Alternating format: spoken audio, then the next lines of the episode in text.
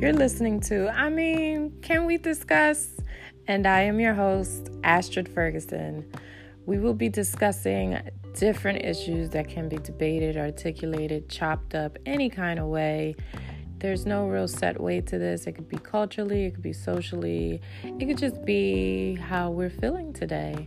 So, you're here for the randomness, and I hope you're here to stay. So, remember to subscribe, share, and tell me what you think. New episode of I mean, can we discuss? And I am your host, Astrid Ferguson. And today I have the wonderful opportunity of interviewing Katie Burke. Hi, Katie. Hi. Hi, it's wonderful to have you in the guest chair. Thank you. Thanks for having me. Of course, of course. So, why don't you tell us about you and any upcoming projects you might have. Okay. Um, well, I am a writer and family law attorney uh, living in San Francisco. I've been living here since 99, 1999. And uh, an upcoming project that I'm working on, um, I'm just actually starting to outline it that I'm going to be working on soon here is um, interviews with kids about COVID 19 and the coronavirus and you know how they're dealing with it and what they're having to give up and what they're learning um, and whether there's anything in it that they find meaningful or at all joyful. Uh, and i haven't decided whether that would be a column or another book or what it would be but it feels like the next thing i need to write that's cool. Yeah, with the coronavirus. I'm sure I'd be interested in knowing what they have to say as well. yeah. yeah. And uh, I, am sorry, when you were saying 1999, a Prince song popped into my head 1999. yep. Yep. That's how long I've been here. Okay. So, Katie, you're saying that you're also a family attorney.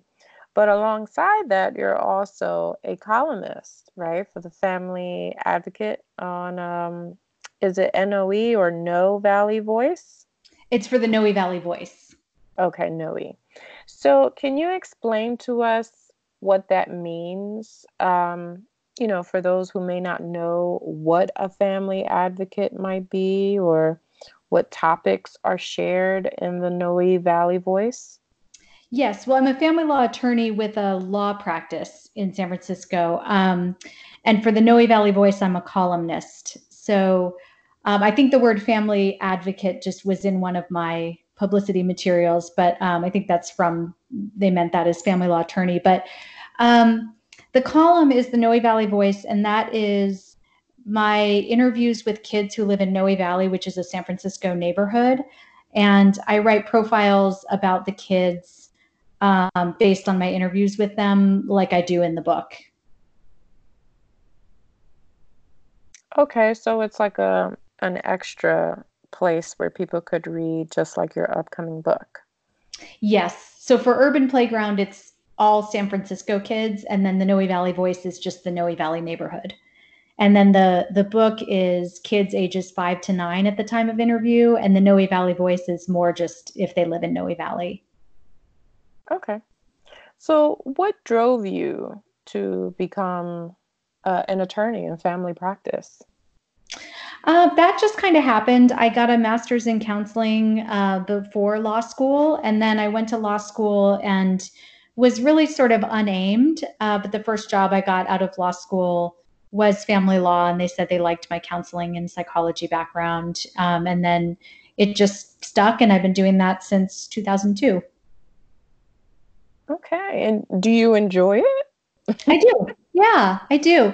It's very different from um, the work I do in the book because for the practice, for the most part, I don't talk to kids. I, I do work on behalf of a parent, um, you know, who has custody issues and things like that, but I don't talk to the kids unless I take on a minors counsel case where I would represent the child, um, which I haven't done in several years. Okay. So, when you say your upcoming book, that is the Urban Playground, right? What kids say about living in San Francisco? That's right. Okay. So, why did you choose to tell this story from like a, a child's point of view in the Bay Area? I had written about living in San Francisco. Um, I'd been writing about that topic probably since 2004. And then in the few years before I wrote the book, I started writing a family project for my six nieces and two nephews where I um, told family stories and kind of other sorts of stories. And when my publisher, you know, now she's my publisher, but I was working with her on just um, like book coaching or writing coaching actually. When she put together um, that I had been writing about the city and that I had been writing about kids, she said, Oh, you should do a book where you write about kids in cities. So the book originally was Kids in US Cities. And I interviewed kids in cities around the US, about 65 kids. And then they decided to change it to San Francisco since I had lived here for 20 years. Um, so that's that's how it became about San Francisco kids. Okay, so what are you hoping that readers are going to gain from these stories? I hope it'll be an opportunity for kids to talk with their significant adults about um, other kids' experiences, and then through the questions that follow each of the profiles, that they will be able to talk to each other about um, the child's own experience of whatever you know if the kid was talking about something they're going through in school for example and there will be questions following that profile about school then it'll open up conversations um, with kids and parents or what other whatever other significant adults are in their lives um, about their school experiences or you know whatever the topic may be Okay, so trying to open some dialogue between parents and, and children, um, which is always interesting. I'm a parent myself, and mm-hmm. uh, mm-hmm. it's hard to have a civil conversation sometimes when they go all around the block with questions. Mm-hmm. Yeah. So, I mean, we'll see. I mean, that's it's interesting to take that uh, approach. So, what do you enjoy most about writing these stories? I really like to bring kids' voices out. I like to bring out their experiences um, because I think they often, you know, um, get overlooked in the sense of, um, especially right now with the stress of coronavirus and, and staying at home, and now every parent is becoming a teacher and um, there's a lot of you know making sure the kids are okay and they have their needs met and physically they're fine and they're safe and healthy. Um, but i think often especially in big families but just in general i think kids can um, you know they're really they're they're wide open lives and stories. There's not always a lot of time to pull those out. So i really love to you know find out what they're interested in and what they're thinking about and then give voice to that Okay, cool. You have a passion for it. Mm-hmm. Um, so why do you feel these stories are important today? Uh, I think definitely in terms of this global pandemic, um, it just is important to hear what they have to say, which is why I want to next, you know, talk specifically with them about this topic um, of the pandemic. But um, I think because there's just a lot of stress, there's a lot of grief in the world right now. And it's important that kids have, you know, A, something else to focus on because I wrote the book before the pandemic. So it's not about that at all.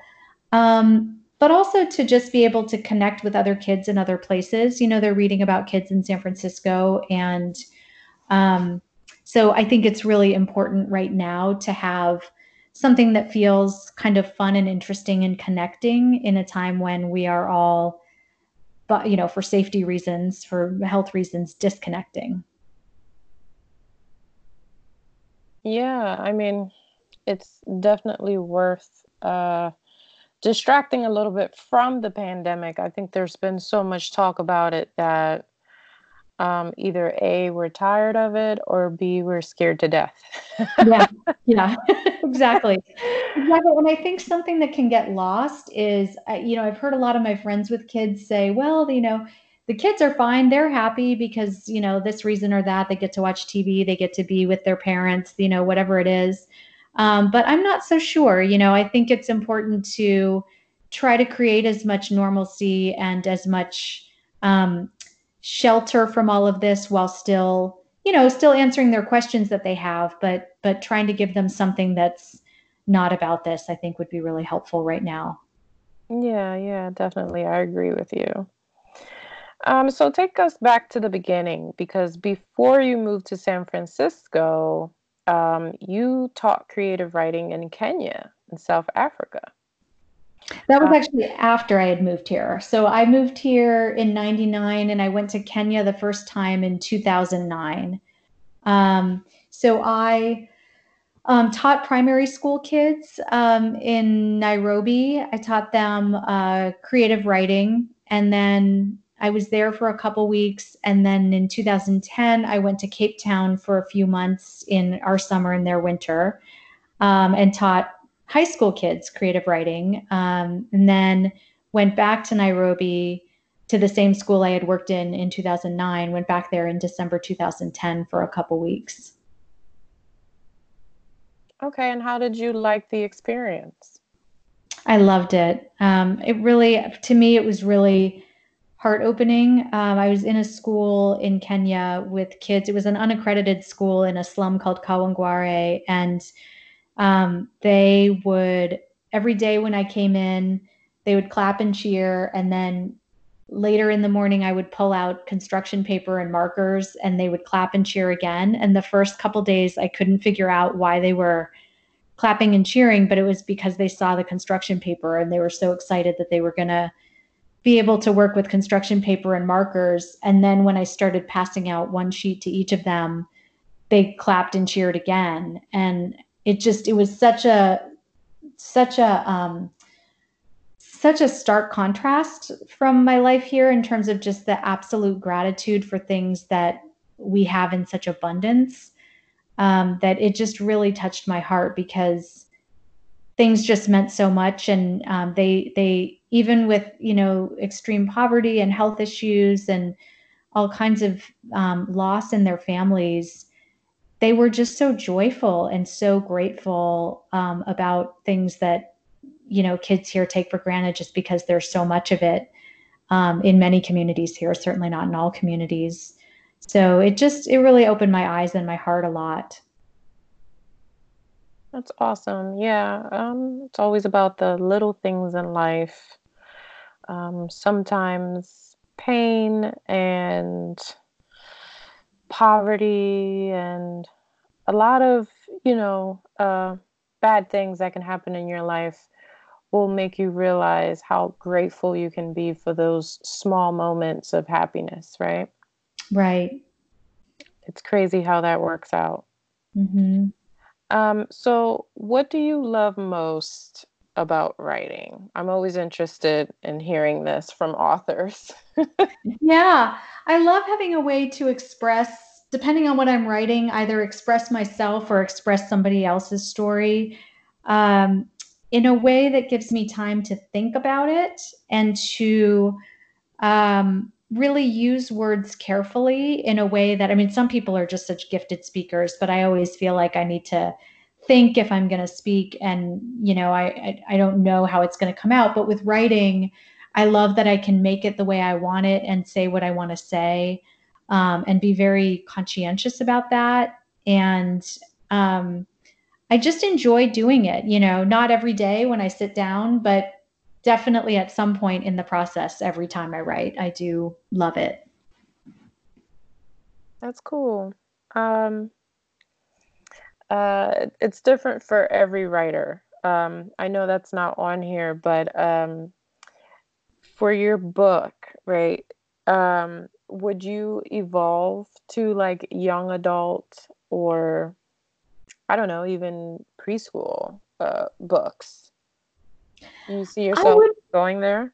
Yeah, I would consider doing that. Um, young adult i mean in the sense of i wouldn't change to fiction or anything like that but but in terms of who my um, interview subjects would be i would consider different age groups because um, you know often when i went to a home and interviewed a child they would say like oh like her older sister wants to talk to you. And um, you know i went as young as five so it would be hard to go younger in interviews but but yes, it would be interesting to talk to kids of different ages because even the difference between five and nine, which was my range, was enormous. I mean, they're just like different human beings between five and nine. You know, five was so uninhibited and it could take a while to get a good um, answer to a question because there's a lot of play time, but what you did get was so unfiltered. And then nine was more sophisticated and had a lot more um, detailed specific thoughts about any question I would ask, but then there was definitely more self-consciousness around trying to answer the question they think I you know in the answer that they think I want, kind of more of that sort of thing. So um yeah, so I would definitely play around with different ages because it would be fun to hear what middle school students would say or high school students. Okay, so you would stay mostly nonfiction.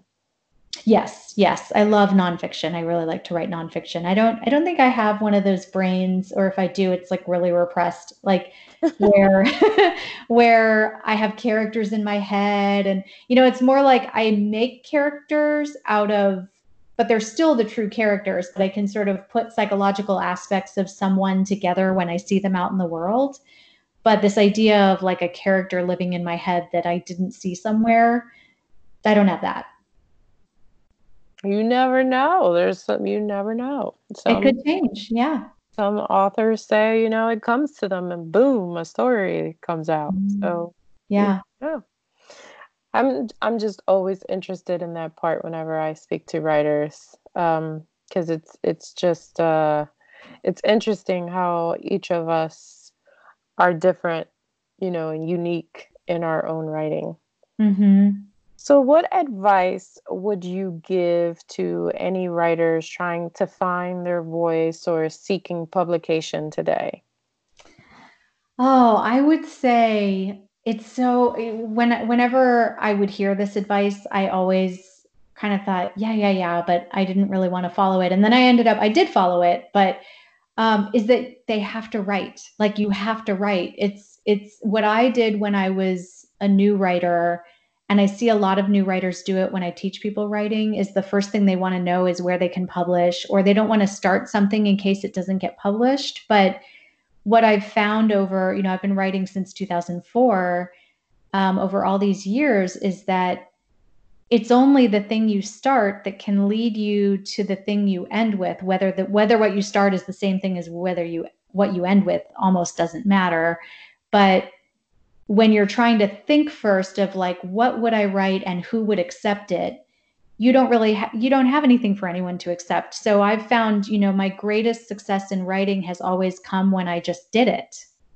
And um, it's the it's unglamorous advice because there's so much work involved. It's not always fun. You have to work on saturday and sunday and you know you just you have to get it done and you're not getting paid for it in advance usually um, so it's not the advice anyone wants to hear, but it's the only thing that's worked for me is just to keep to really, really, really have to love the writing part um, if you want to get to the publication part.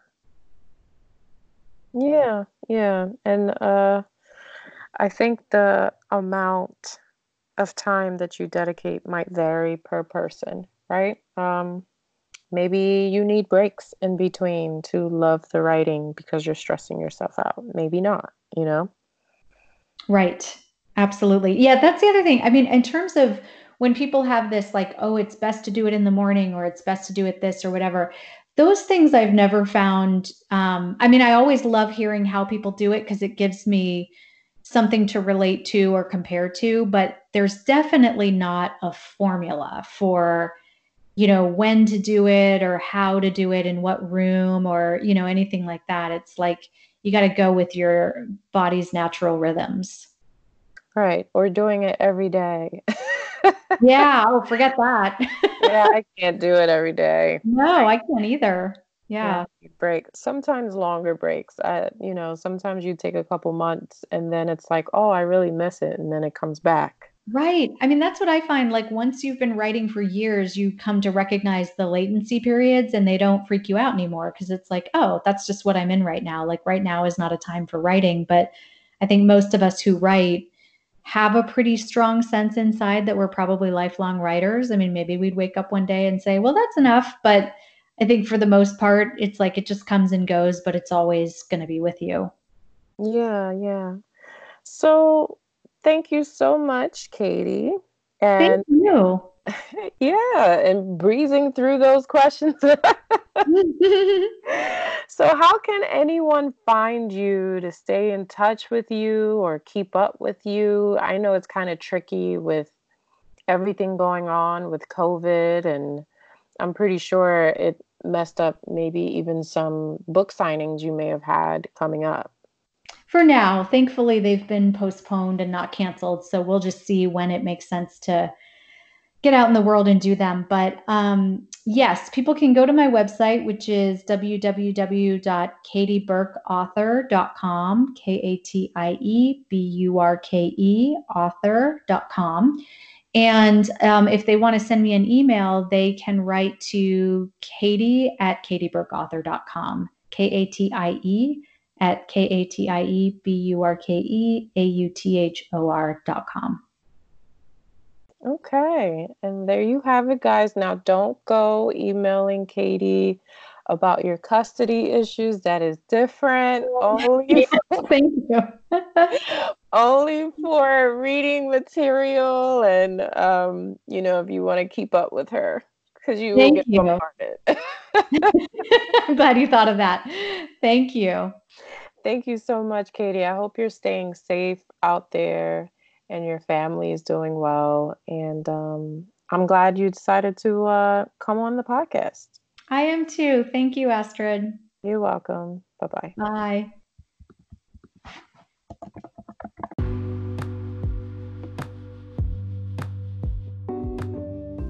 And that was a wrap for today. Thank you so much for listening to I mean, can we discuss?